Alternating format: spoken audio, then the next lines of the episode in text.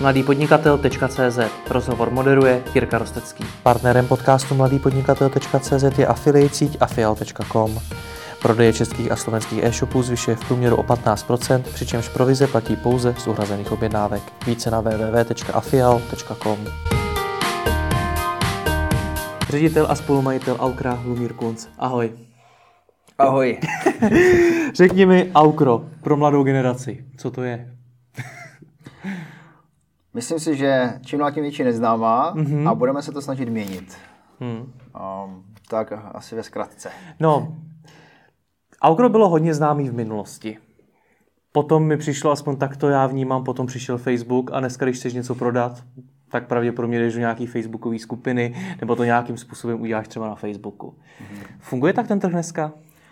Myslím si, že ano. Ehm, na druhou stranu je tady pořád velice silný bazoš, který eh, tu svoji pozici udržel i přes masivní kampaně Let Go, a co se týče eh, odhadovaného množství prodaných eh, položek, tak ten Bazoš pořád jako si tu pozici svoji ustál. To byl i důvod, hmm. pravděpodobně nemám to žádný, žádných oficiálních zdrojů, proč Let Go z toho českého trhu odchází. Hmm.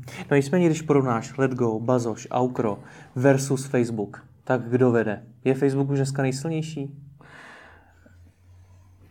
Ono se to neví. Ono se to neví, protože uh, u Bazoše, Letgo ani, ani Facebook Marketplaceu u těchto platform uh, ten, ten majitel nebo ten provozovatel těch portálů neeviduje, kolik položek je přesto reálně prodaných. Nejsou to transakční marketplace. Byť se tak Facebook Marketplace jmenuje, tak tomu není úplně tak. Jsou to inzertní portály, uh, kde, které umožňují vystavit uh, nějaký předmět, dát tam kontakt, a to je vše. Pak už vše záleží na tom, jakým způsobem se ti lidé mezi sebou dohodnou. Aukro funguje jinak v tom, že je marketplace, to znamená, že ty vystavíš položku a kupující, když ji koupí, tak, Aukro je, tak ta transakce probíhá skrze Aukro, takže Aukro je takovým garantem té transakce, hmm. což e, je odlišné od všech těch zmiňovaných jiných serverů. V čem je to výhodnější? Z, bezpeč, z bezpečnostního úhlu pohledu my máme jeden podvodný obchod na 14 000 zrealizovaných obchodů, takže u nás, když se děje transakce, tak ten ekosystém uživatelů je zvyklý fungovat férově. A pak procesně, byť ten proces vystavování je složitější než na Letgo nebo Bazoši, tak ten následný proces režie kolem samotného prodeje už je zase u nás jednodušší z toho úhlu pohledu, že na Bazoši nebo Letgo, když eh, člověk vystaví inzerát, tak eh, se mu ozývá spoustu lidí, eh, když je ten předmět zajímavý, musí s nimi komunikovat. U nás, když vystavíš položku a dobře ji popíšeš, tak kupující z 96% to kupující koupí, přebere a je to hotovo. Nemáš s tím takovou tu post režijní hmm. Činnost. Hmm, rozumím.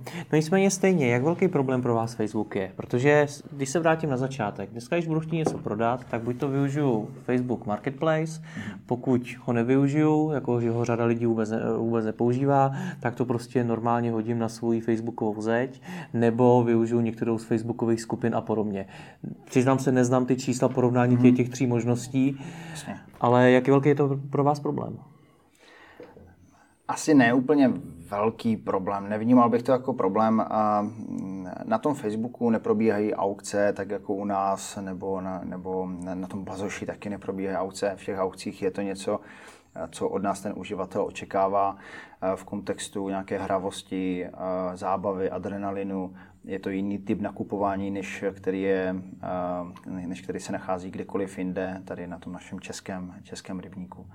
A zároveň víme, že ti uživatelé fluktuují, nejsou věrní, loajální jednomu serveru, přes který by obrát otáčeli všechny, všechny svoje položky, které se chtějí zbavit. Hmm. Je tady migrace v rámci, v rámci těch serverů. Něco jim funguje lépe na bazoši. My jsme si dělali v rámci projektu Střelta, což je mobilní aplikace, která umožňovala právě vystavení předmětu na více inzertních serverů a u těch uživatelů to byli uživatelé, tehdy jsme si dělali takový výzkum, kde co prodávají. Oni neprodávají všechno přes jeden portál, ale typologicky mají vytipováno, že tohle jim lépe funguje tady, tohle jim lépe funguje tady. Liší se to na základě různých krajů, měst, vesniček. Takže tohle, je, tohle jsou věci, které ovlivňují to, to prostředí významně a dochází k tomu, že ten uživatel zkouší vlastně všechny servery nebo hmm. více do serverů. Proč mám mít na Aukro? Ty jsi jako vysvětlil teda, že tam funguje ten aukční systém. Mm-hmm. Já ale vlastně nevím, jestli tohle je důvod, proč půjdu zrovna na Aukro.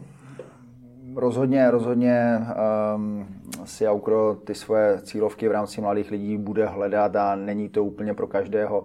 Uh, v momentě, kdy potřebuješ předmět sehnat rychle, okamžitě, tak jdeš na nějaký e-shop, který ti dokáže doručit novou věc a nezáleží ti na penězích. Uh, jdeš na nějaký e-shop, který ti doručí tu věc ještě ten týž den nějakým expresním doručením. Aukro je spíše o trpělivosti, o tom, že já mm, zjišťuju, objevuju, po čem, cece, po čem jako toužím a snažím se to pak vyhrát skrze tu aukci, skrze, skrze ten proces toho přihazování a je to, je to zajímavý pocit. Aspoň je to tedy, i zábava? Je to zábava. Pro mě určitě ano. Když já dražím předměty, tak, tak si, si hlídám, rád mám tu vedoucí pozici, že tu aukci vyhrávám. Hmm tak mě lidé přehazují, tak, tak je vždycky jako pře, přehodím tak, abych já vždycky vyhrával do, do nějaké míry. Pak, pak se mi jako z 50% stane, že to stejně prohraju, protože přijde někdo, kdo přihodí až v poslední minutě, prohodí svůj příhoz a, a, a vyhraje to. Takže jsou různé strategie na to, jak vyhrávat, vyhrávat aukce na aukru. A v tomto směru je to rozhodně pro ty lidi zábava a je to něco, co nám extrémně zvyšuje loajalitu těch vracících se uživatelů. Jaká je ta nejúčinnější strategie, jak vyhrávat aukce na aukru? když něco chci vyhrát, tak tam prostě napálím brutálně velkou částku a je mi jedno, jako kam se to vyšplhá, jo? tak tohle je asi ta nejbrutálnější prostě situace, kdy mi nezáleží na penězích, ale prostě chci to vyhrát, jo? takže tohle je asi ta nejúčinnější. Pak je ta mm, asi možná jako chytřejší, ale riziková, a to je ta přihazování v posledních jako sekundách, vteřinách nebo, hmm. nebo minutách. Hmm. Dá se to už dneska nějak třeba i automatizovat, nebo fakt u toho musíš sedět a čekat na ty poslední vteřinky a pak to odkliknout? Tím, že já právě přihodím, přihodím vyšší příhoz, eh, třeba u položky, která je teď v aukci za 1000 korun, přihodím 10 000 korun, tak až do výše těch 10 000 korun mi to bude pořád automaticky přihazovat. Takže záleží, jakou hranici si tam dám v rámci té mojí části. Tenhle ten faktor zábavy, je to něco, na čem vy tu službu chcete i stavět? I třeba ve smyslu komunikace, toho důvodu, proč ten člověk tam má přijít? Určitě ano. Určitě to je jeden z hlavních, jedna z hlavních věcí, proč k nám uživatelé chodí. A my jsme si dělali takový výzkum brandu u našich uživatelů, co je motivuje.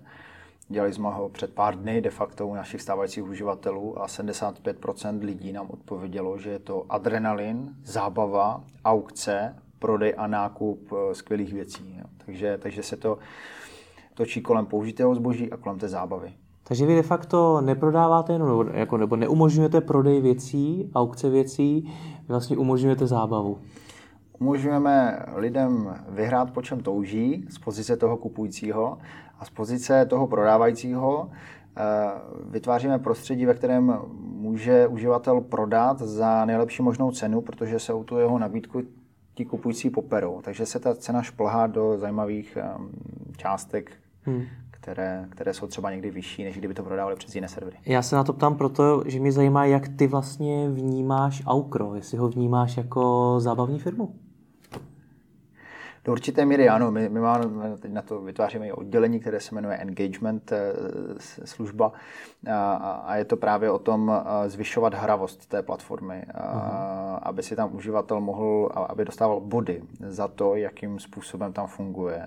Za každý příhoz, nákup, úspěšný prodej získává body, ty se mu načítají, pak bude získávat různé odměny, takže silná gamifikace té platformy je rozhodně jako cesta, kterou, kterou chceme jít, a která věříme, že bude silně prolnutá s tím brandem, a s tím produktem a s, i s naší marketingovou komunikací. Kam chcete dojít na té cestě hravosti Aukra? Už to, co jsem teď popsal, Aha. je něco, co nereflektuje aktuální stav, je to spíše jako produktový cíl, Aha. který budeme v řádu měsíců uh, zdokonalovat. Nemyslím si, že budeme v situaci, kdy si někdy řekneme, je hotovo. Pořád tam bude co rozvíjet, pořád je to služba, která musí reflektovat nějaké tržní prostředí, trendy, inovace. Takže v tomto směru nebudeme mít nikdy hotovo.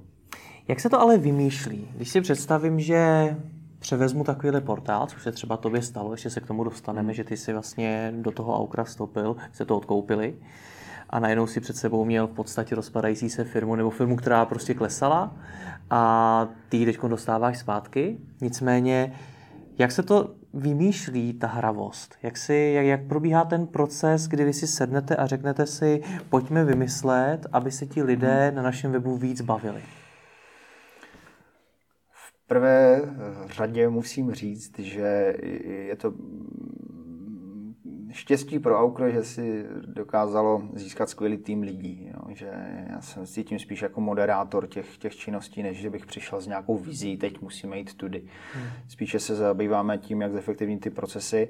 A to, co eh, byla moje první jako nějaká úloha, když jsem vstoupil do Aukra nebo do té pozice ředitele, tak eh, byla zrevidovat tu strategii když jsme udělali migraci, nebo když jsem se díval na to, co po nás vlastně ti uživatelé chtějí, jak nás vnímají, tak jsem cítil obrovský zmatek a bylo strašně těžké prioritizovat produktovou roadmapu na základě připomínek uživatelů, protože nám volali e-shopy.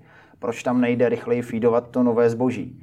Volali nám starožitníci že je tam spoustu nového zboží, že chtějí, aby tam vynikly ty starožitnosti. Hmm. A, takže, takže najednou je ta firma, a, protože neměla jasně danou strategii, kterou by prolínala do toho svého rozhodování v rámci produktových priorit a tak dále, tak neměla tu svoji strategii a to, to, to nás jako dostávalo do hodně schizofrenní situace. Nevěděli jsme, koho máme na tom trhu poslouchat, jak, jakou uživatelskou zpětnou vazbu si máme vlastně brát a na základě jaké uživatelské zpětné vazby si máme rozhodovat, co s Aukrem budeme dál dělat. A tohle byla ta první úloha, kterou jsme věděli, že musíme udělat. A tu jsme udělali, začali jsme dělat nějaké pilotní projekty v rámci eh, té nové strategie, které nám vychází bravurně, řekl bych, takže v tomto směru to bylo jako štěstí, že jsme se rozhodli správně a tento rok dosahujeme významných meziročních růstů. Eh, takže, takže v tomto směru eh, si myslím, že to, bylo, že to bylo super, ale rozhodně si to odmakal celý tým. Není to práce jednoho muže nebo jednoho člověka. Já jsem jenom čistil cestu těm mnohem chytřejším lidem, než jsem já. Tomu rozumím, nicméně utekl se mi od té otázky, mm. jak vzniká ta hravost. Teď jste teda na to vytvořili oddělení, který má jo. co za úkol? Sedět nad tím webem a přemýšlet, co tam vymyslet eh, za další zábavu? Ta hra se přímo nabízí, když je to, když je to spjato s těmi aukcemi. Jo. Máme teď uh, sekci, novou sekci, která je teď pár dní venku, jmenuje se to Žhavé aukce. Hmm. A jedná se o to, že my budeme upřednostňovat uh, aukce, které uh, mají uh, silný potenciál stát se hitem na, na, na tom aukru v, tom, v, aukčním, v těch aukčních dnech, kdy se ta položka draží. Takže jsme tam dali takové čili papričky, které znázorňují atraktivitu toho daného zboží. Atraktivita je dána množstvím sledujících eh, té dané, toho, té dané položky a nebo počtem přihazujících v dané položce. Takže toto jsou, eh, toto jsou eh, věci, takové postupné kroky, které, když se podíváme na postup těch aukcí, tak se z toho dá udělat spoustu takových jako mm, příběhů nebo, nebo spoustu modulů, které budou tu hravost podporovat. Hmm. Jakou roli v tom všem hrají ty data? Říkají vám taky něco, nebo to, je to vymýšlíte fakt od stolu? Protože se to samo nabízí, jak říkáš. My se silně rozhodujeme podle dat, eh, takže samozřejmě jsme si udělali eh, seznam nabídek, které mají x počet sledujících a přihazujících a říkali jsme si, super, tak tohle by bylo, tohle, tohle je vlastně ten poklad, který máme tady na tom aukru. Musíme tyto nabídky upřednostňovat.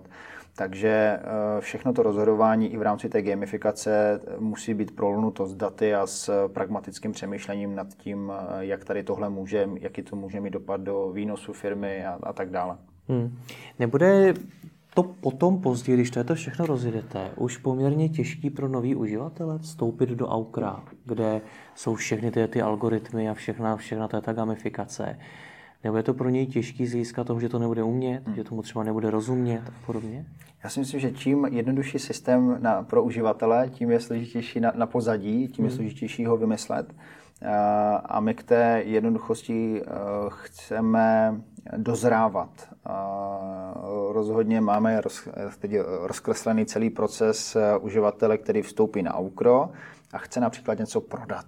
Hmm takže to je registrační proces, aktivace, ověření toho zákazníka, aby mohl prodávat, vystavovací proces té dané položky a zkoumáme, kde všude se ten zákazník může zadrhnout, kde všude má problém, kde má nějaký klacek pod nohama, který, na který se snažíme přijít a vytáhnout mu ho právě tím zjednodušováním. Takže zjednodušování AUKRA je rozhodně disciplína, kterou se budeme zabývat. Hmm.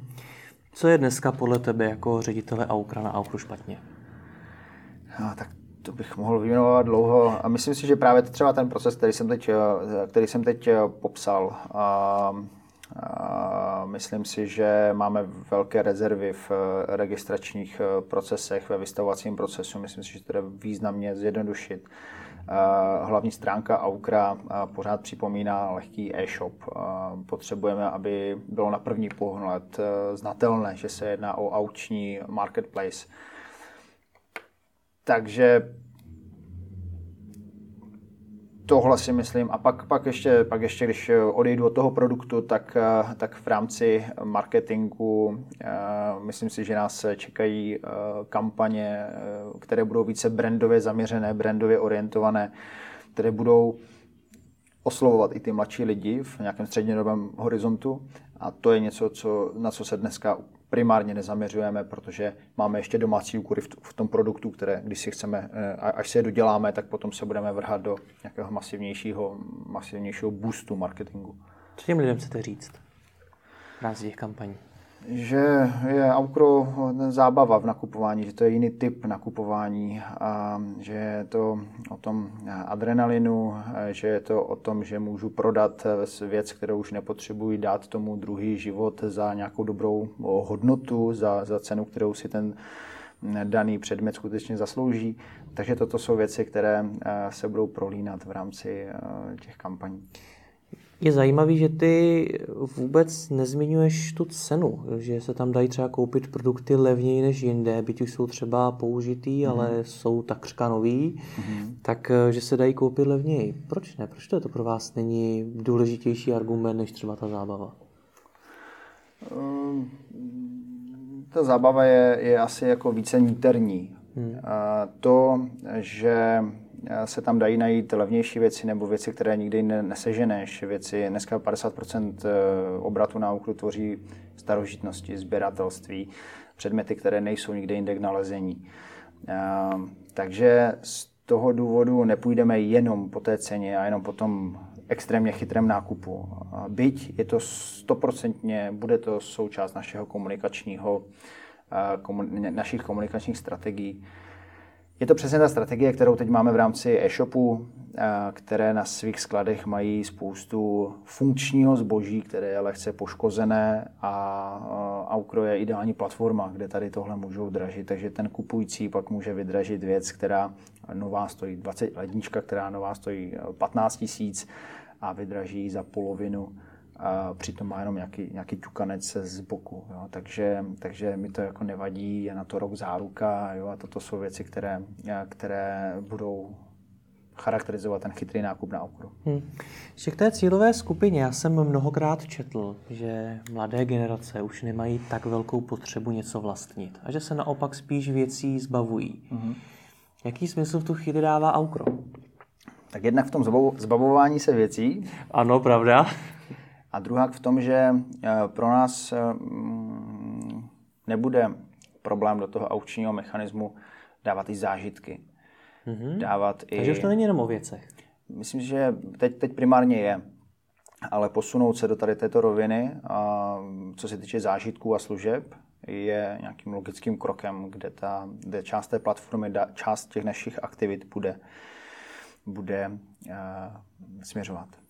Proč ale? Když, když, když si vezmu, tak k těm zážitkům vás směřuje stále více. Konec konců Slevomat se taky vyvíjel od opravdu mm. slevového serveru do Inspiromatu, mm. do něčeho, co spíš prodává ty zážitky, pak je tady řada specializovaných webů mm. jenom na zážitky. Tak proč do toho chcete Joukro? Je tam díra na tom trhu? Myslím si, že eh, to ty, že zase na tom Slevomatu a na, na, na spoustě serverů, eh, nebo na spoustě serverech člověk má absenci těch aukcí, My to chceme zkusit. My budeme testovat různé, různé, druhy, uh, různé druhy aukcí v různých kategoriích. Budeme, se, budeme experimentovat s novými kategoriemi, mezi které určitě patří právě ty služby a zážitky. V historii na Aukru služby zážitky byly, uh, byly relativně úspěšné.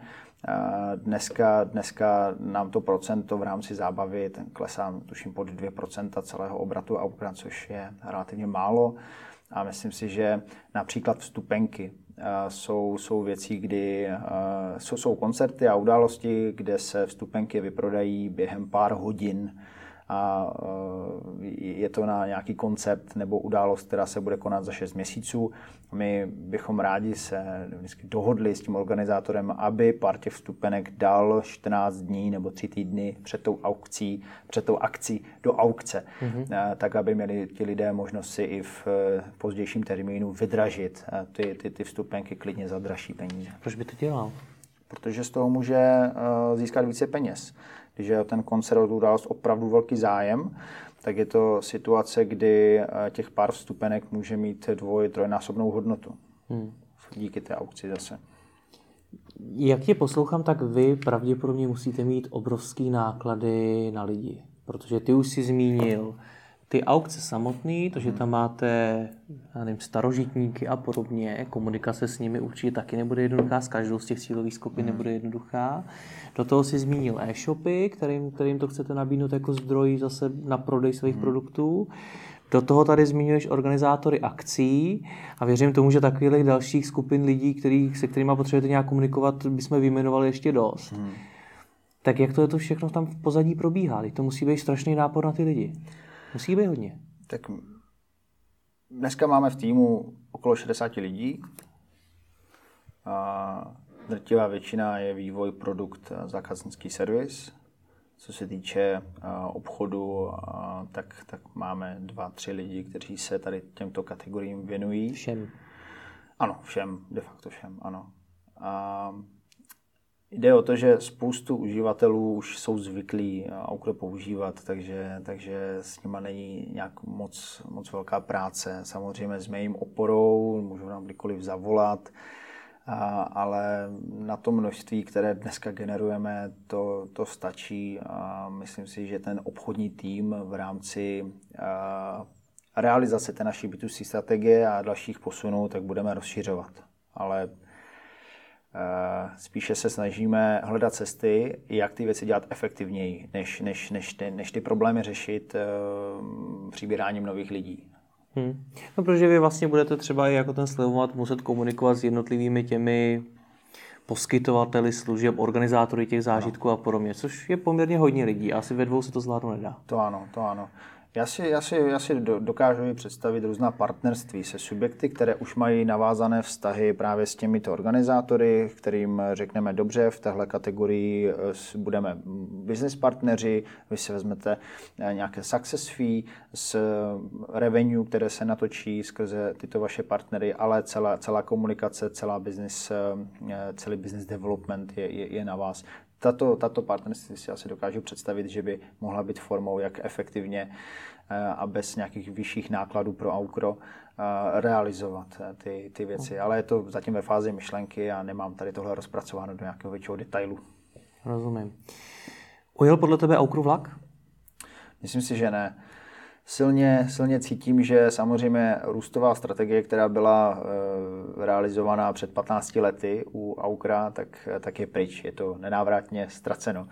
E, dneska nacházíme nové kategorie, nové oblasti, ve kterých můžeme růst, které se ale točí kolem aukcí a v aukcích vidíme budoucnost. A není to už pozdě? Protože zatím všechno to, co jsi mi zmínil, tak mm. už vlastně vymyslel někdo jiný. Pravda, možná v tom nejsou ty aukce, ano já furt nevím, do jaké míry vlastně ty aukce jsou v tom tak zásadní, aby mm-hmm. to mhm. byla tak velká konkurenční výhoda, aby to mm-hmm. překonalo někoho jiného. To asi možná ukáže čas. Jo, jo, jo. Nicméně není to pozdě?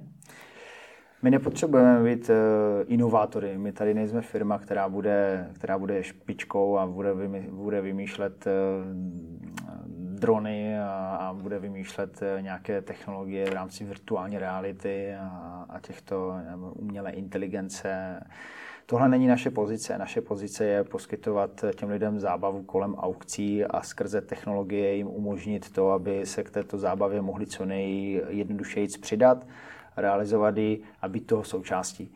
Protože pro někoho to bude zábava, někoho to bude lákat, pro někoho ne. Pro někoho je to ztráta času a potřebuje ty věci eh, točit rychle nebo nevlastnit vůbec nic. Takže, takže to aukro tady nebude úplně pro všechny, ale věřím, že je tady cílovka, se kterou bude aukro významně rezonovat. Tak, jak tomu je teď, za minulý rok jsme měli půl milionu aktivních uživatelů, a tento rok se nám tady tohle číslo, tohle číslo lehce zvětšuje, takže a, a, to, a to jsou jako marketingové náklady relativně na minimum. Takže věří, vidíme, vidíme, vidíme to na tom aktuálním nastavení Aukra, že to s těmi lidmi rezonuje, máme na to pozitivní ohlasy, komunikujeme pravidelně s těmi uživateli, ale čeká nás ještě spoustu práce, tak abychom mohli růst významněji. Jak zněla ta růstová strategie, která vznikla před 15 lety? Aukro byl jeden byl, byl sub, e-commerce subjekt, který um, byl ve, ve skvělé pozici, protože měl za sebou to byla vlastně expanze polského Allegra do Česka. Oni měli v Polsku velmi úspěšný funkční aukční systém, který byl kopírovat, kopie od eBay, tím přešli do České republiky a tady pro ty Čechy to byla eh, tehda eh, jako novinka. Aukro tehda učilo lidi obchodovat na internetu, nebát se, nakupovat online, prodávat online.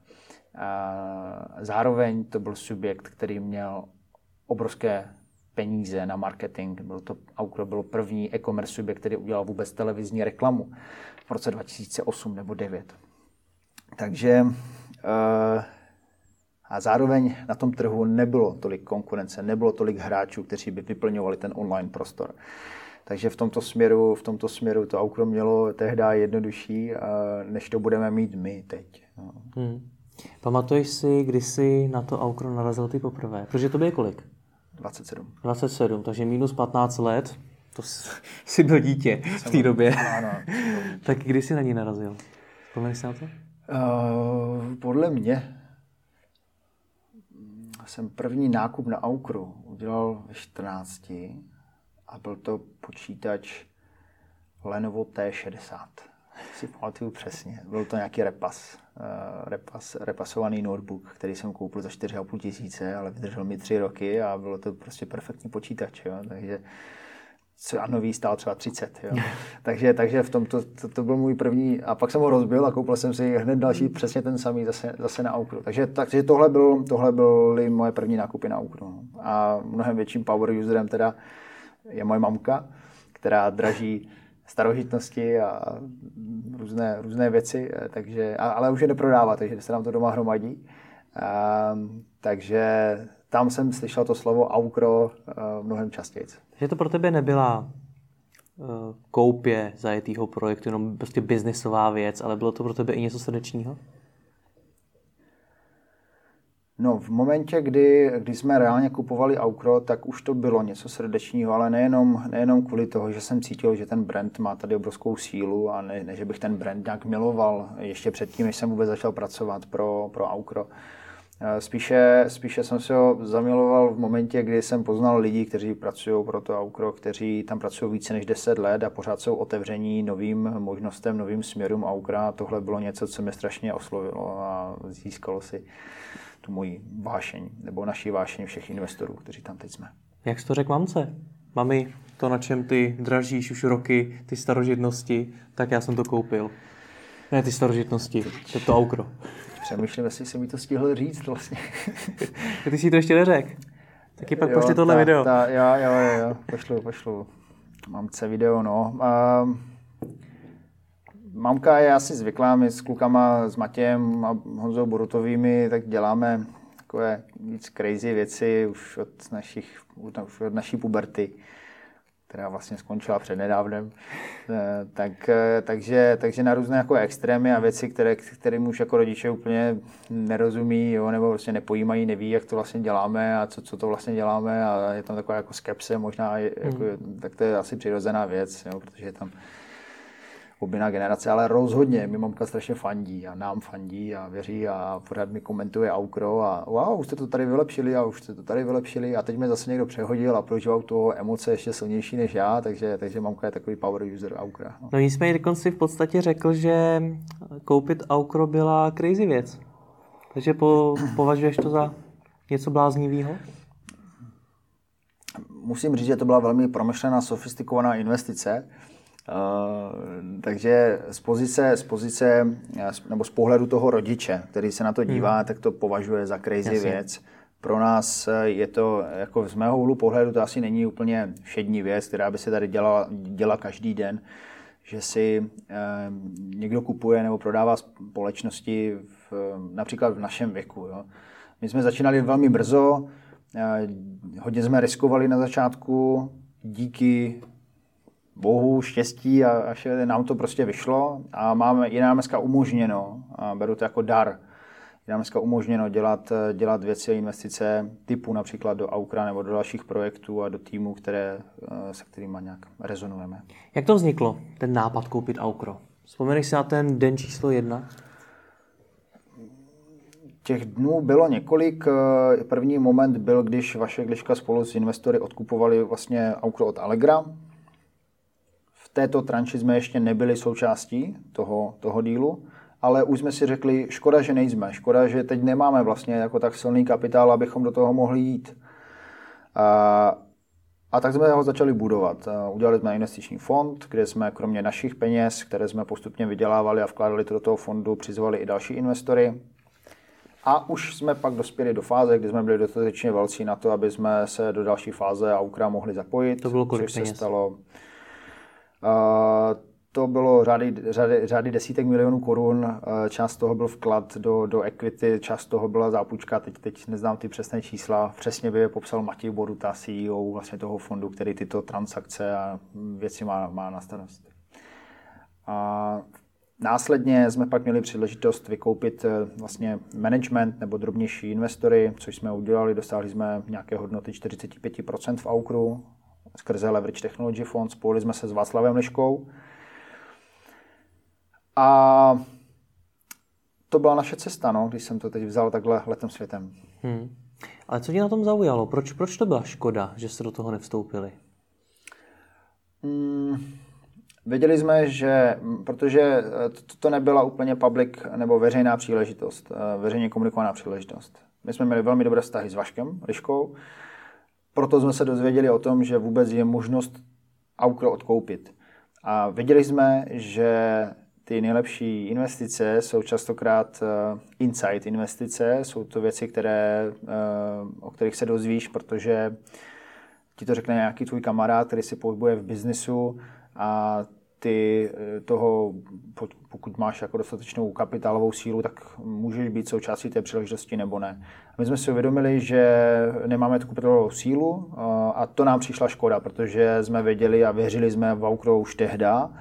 Věděli jsme, že to bude strašně zajímavý příběh a že to je potenciálně velmi zajímavé zhodnocení investice. Jo, to bez pochyby a to se teď jako začíná ukazovat ale eh, tehdy jsme na to neměli a proto jsme si řekli, že to je škoda, jo? Že, že nemůžeme být hned z počátku tou, tou součástí. Ehm, teď zpětně to nevnímám jako nějakou katastrofu, vstoupili jsme později a, a, a myslím si, že úspěšně. Ale říkal jsi, že to zatím je sofistikovaný, velmi promyšlený plán.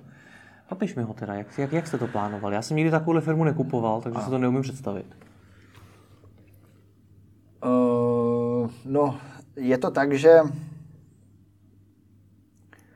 probíhá vždycky due diligence mm-hmm. před vstupem do, do firmy, takže se probírají, probírají uh, všechny, jednak je, jednak je důležité a pro mě, když, když Leverage Technology investuje, tak uh, ten můj žebříček těch věcí, na které se dívám, tak je tým lidí, co, co dělají tento tým lidí, jestli to koresponduje s nějak jako s, s technologiemi, s oblastmi, do kterých chceš investovat, což Aukro splňovalo jak tým lidí, tak, tak tahle oblast, protože to je marketplace a zároveň se pak eh, díváš tvrdě na business plán, na to, jakým způsobem jsou nastavené cíle a jakým způsobem se ty cíle chtějí realizovat.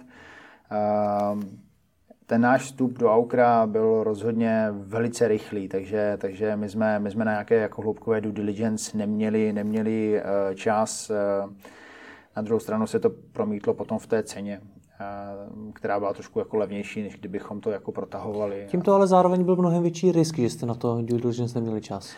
To ano, na druhou stranu, já už jsem tehdy, když jsme vstupovali do Aukra, tak já jsem rok pracoval v té firmě, hmm. takže jsem věděl a jakým způsobem to funguje, eh, jak, jaké máme možnosti. Reálně jsem to dokázal ovlivňovat, jaké máme možnosti v tomto směru, eh, kdybych tam nepracoval, myslím si, že by ta transakce neproběhla, protože jsem byl pro kluky a mé partnery, kolegy takovým garantem toho, že, že um, mám o té firmě přehled a že to moje doporučení mělo trošku silnější váhu, než, než kdybych tam samozřejmě nepracoval. A měl jste přehled? Nebo tě pak něco překvapilo? Měl jsem přehled eh, hlavně ale o tom týmu, o tom, že tam je skvělý tým. Eh, byla to velká víra ve Vaška Lišku, který Aukro tady zakládal před 15 lety, který byl velmi úspěšným eh, manažerem v rámci NASPRS struktury koordinoval středně východní Evropu. Je to jeden z nejvýznamnějších lidí českého e-commerce. Takže, takže tam jako nějak vztah k autoritě, tak, tak rozhodně, rozhodně Vašek do toho dával velkou, velkou důvěryhodnost. Popiš mi ten pocit, když tam do té firmy přijdeš a teď už ti patří. Tak pro mě se nezměnilo vůbec nic. Eh, spíš, spíš, eh, spíš musím říct, že,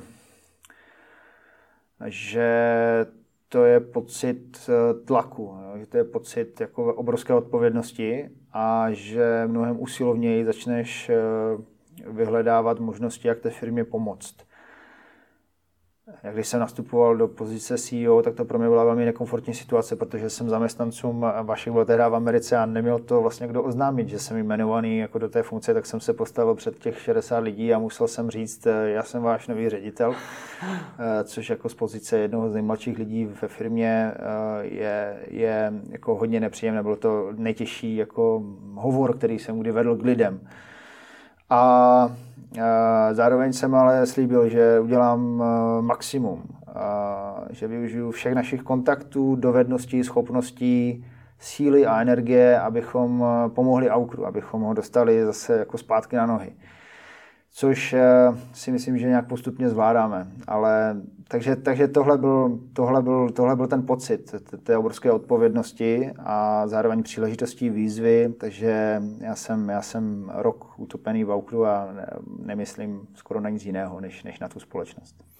Jak jsi začal? Teď už ta firma byla tvoje, eh, co byl, teď si cítil veškerou tu zodpovědnost a to všechno, co musíš udělat, tu výzvu, tak jak jsi začal? Potřeba jsi si učit nějakým způsobem učit priority, mě, identifikovat ty největší problémy. Pro mě bylo zásadní uh, se sladit s uh, kolegy, s tím týmem. Takže v prvních dnech to, co jsem svolal a, a považuji to za velmi dobrý krok, bylo to, že jsem udělal osmičlené skupiny a namíchal jsem staré lidi, kteří už tam pracují dlouho v Aukru s novými lidmi, takže vždycky to bylo tak jako čtyři, čtyři lidé a řekl jsem, eh, jak Aukro vnímáte, co byly ty největší mm, faily, které kdy Aukro udělalo, co byly největší úspěchy, které Aukro udělalo? A jak si představujete, že ta společnost bude pokračovat dál. Teď máme příležitost dát na stůl všechny uh, sračky, všechny věci, které nás, uh, které nás štvou a udělat si tu firmu tak, aby nás tady bavilo být, aby nás tady bavilo chodit tak eh, tohle bylo něco, kdy se, se ti lidé rozpovídali dlouhodobě o věcech, které dlouhodobě eh, štvou. A já jsem z toho nadšený, jo, z té energie, která tam, která tam vznikla v těch skupinách. Vyprávěli mi různé příběhy z minulosti. Pak jsem seděl s další skupinou a čekal jsem, že ty příběhy se budou opakovat a neopakovaly se. Byly, byly zase úplně jiné. A takhle to bylo u všech čtyř nebo pěti skupin, se kterými jsem, jsem měl takové, takovéhle setkání. A tohle bylo něco, co nás, co nás na tom začátku rozhodně stmelilo, co, eh, kde jsem měl možnost vyjádřit, že ty věci myslím upřímně a nazbíral jsem spoustu zajímavých podnětů eh, od těch, od těch lidí. Co jsi s těmi podněty dělal? Celý jsi to někam zapisoval, nahrával, nebo jak to fungovalo? Ano, zapisovali jsme si to a ve směs, ve směs to byly takové high level overview diskuse o tom, kam s Aukrem dále směřovat. Eh, ve směs všechny ty zpětné vazby eh, byly velmi náklonné k tomu aukčnímu směru k postupnému odřezávání e-shopu a nového zboží, kterých tehdy bylo ještě na okru mnohem větší množství než, než je dneska. A um, inklinace k tomu aukčnímu, aukční, k té aukční strategii. Takže tohle, tohle byl velmi silný, velmi silný podnět.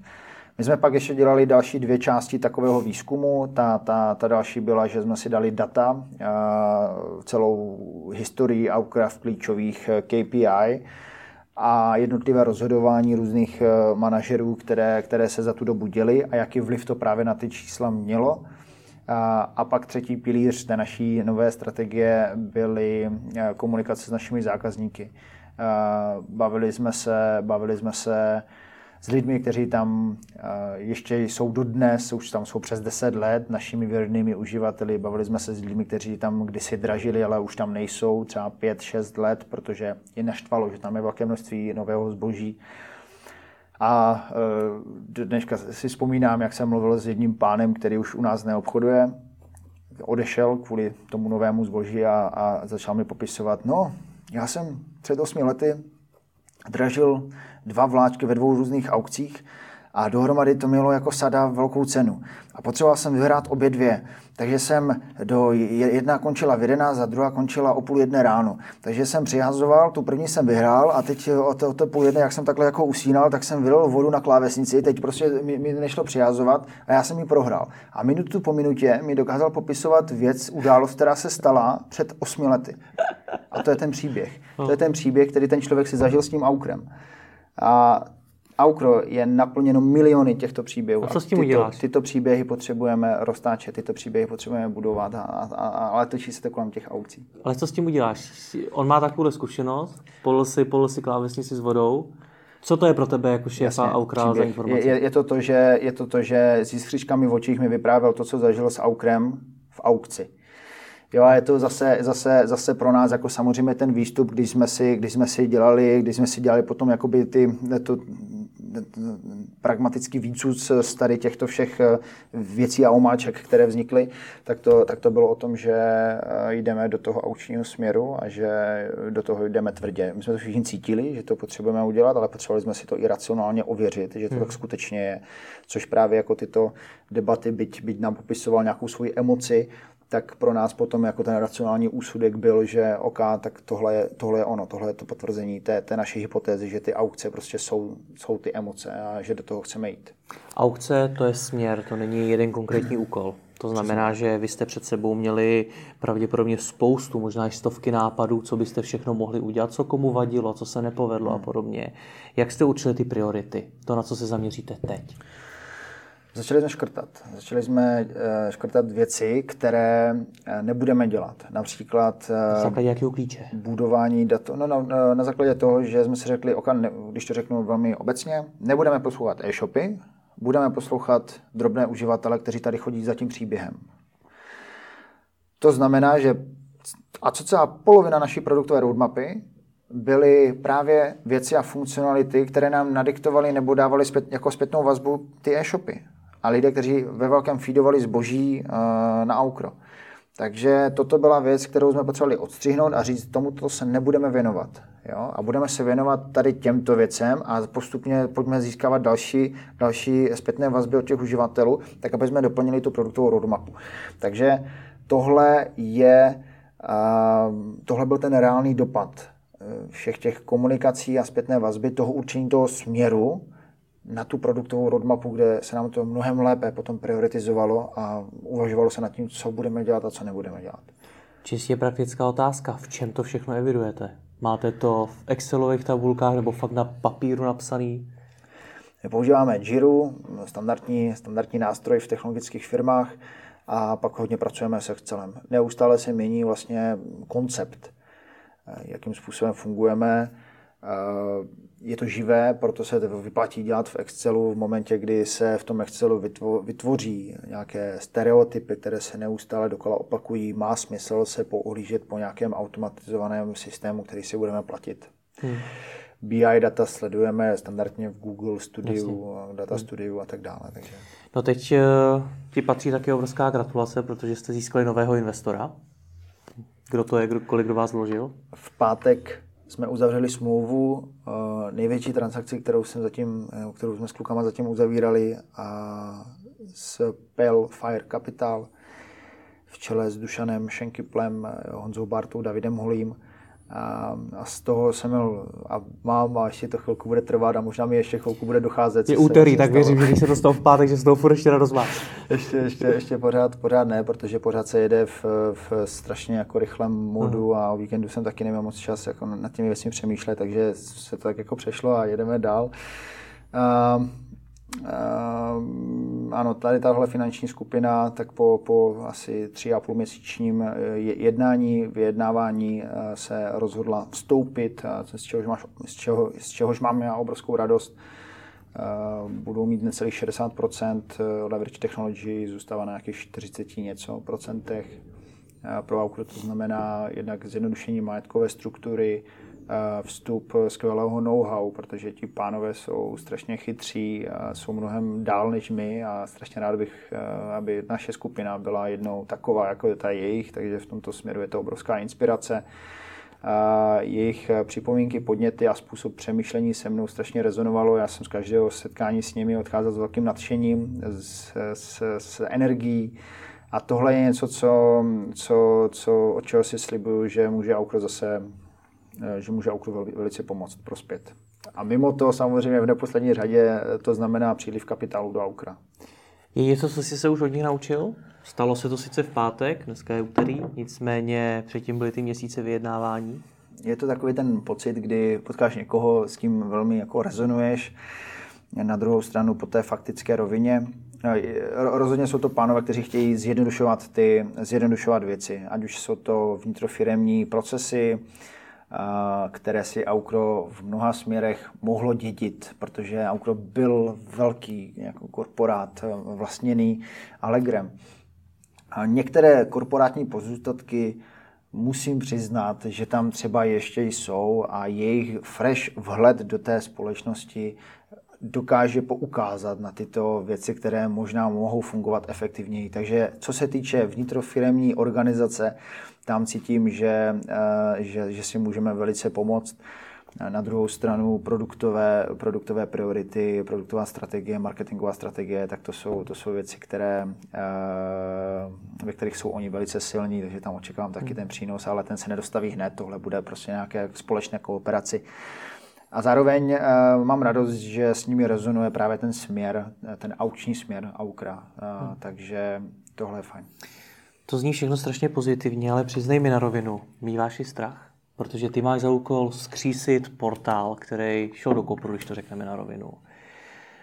Určitě to nebude vůbec jednoduchý. Je tam obrovská konkurence. Do toho na tebe, nebo do toho projektu někdo naleje takhle velký balík peněz, což je taky obrovská zodpovědnost. A ještě k tomu si tě samozřejmě začala všímat média, dostal si se do Forbesu a podobně, což je označení nějakého úspěchu, který se ale teprve ukáže, jestli, jestli to Aukro opravdu dokážeš někam dostat. Mm-hmm.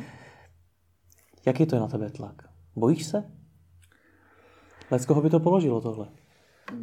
Bojím se. Já, si, já mám... Uh, jedna věc je, že jsem prošel v mé pubertě sportovní kariérou, kde jsem si spoustu stresových situací zažil, kde uh, jsem byl vlastně 6 let v české reprezentaci a eh, musím říct, že to byla obrovská škola, že žádná škola mi nedala to po, té nějaké, po tom emočním stresu nebo v rámci té emoční inteligence, to, co ten sport. Tam, tam dneska bych rozhodně stresové situace nezvládal, nezvládal eh, tak málo nedobře, eh, jako, jako kdybych ten sport nedělal.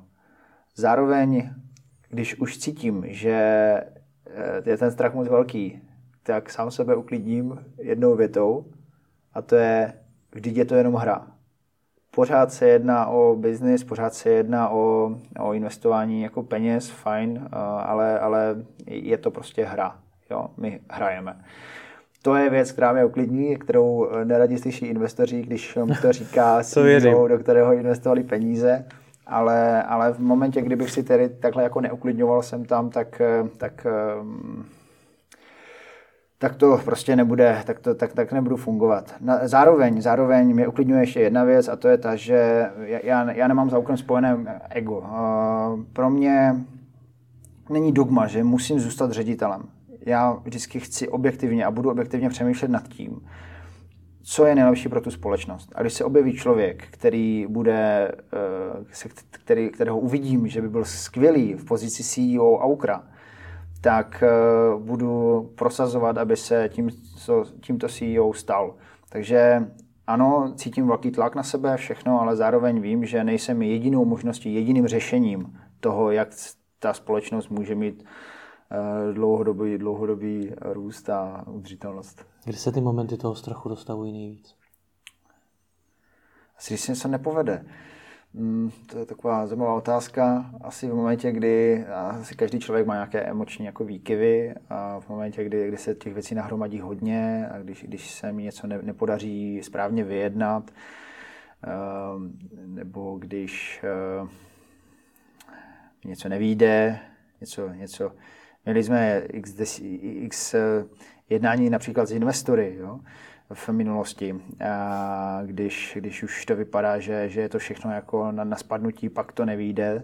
To si vzpomínal ten moment, kdy v září minulého roku jsme se bavili s prvním investorem, to bylo ještě předtím, než jsme začali dosahovat nějakých významnějších meziročních růstů, tak jak je tomu teď.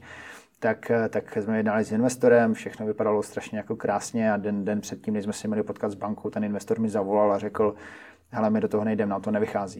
Po, po, po měsíčním intenzivním jako jednání a tak dále, tak to, to byl pocit, kdy to byl asi teď jako za poslední dobu nejsilnější pocit, kdy jsem cítil jako strašné selhání, kdy, kdy mi to bylo strašně líto. Takže takováhle typologie pocitu, já nevím, jak to, hmm. jak to generalizovat, aby to uh, znělo nějak srozumitelně. A ti těch, těch smutných momentů co nejmíň a ať se má v daří. Děkuji ti moc za Děkuji, děkuji Jirko.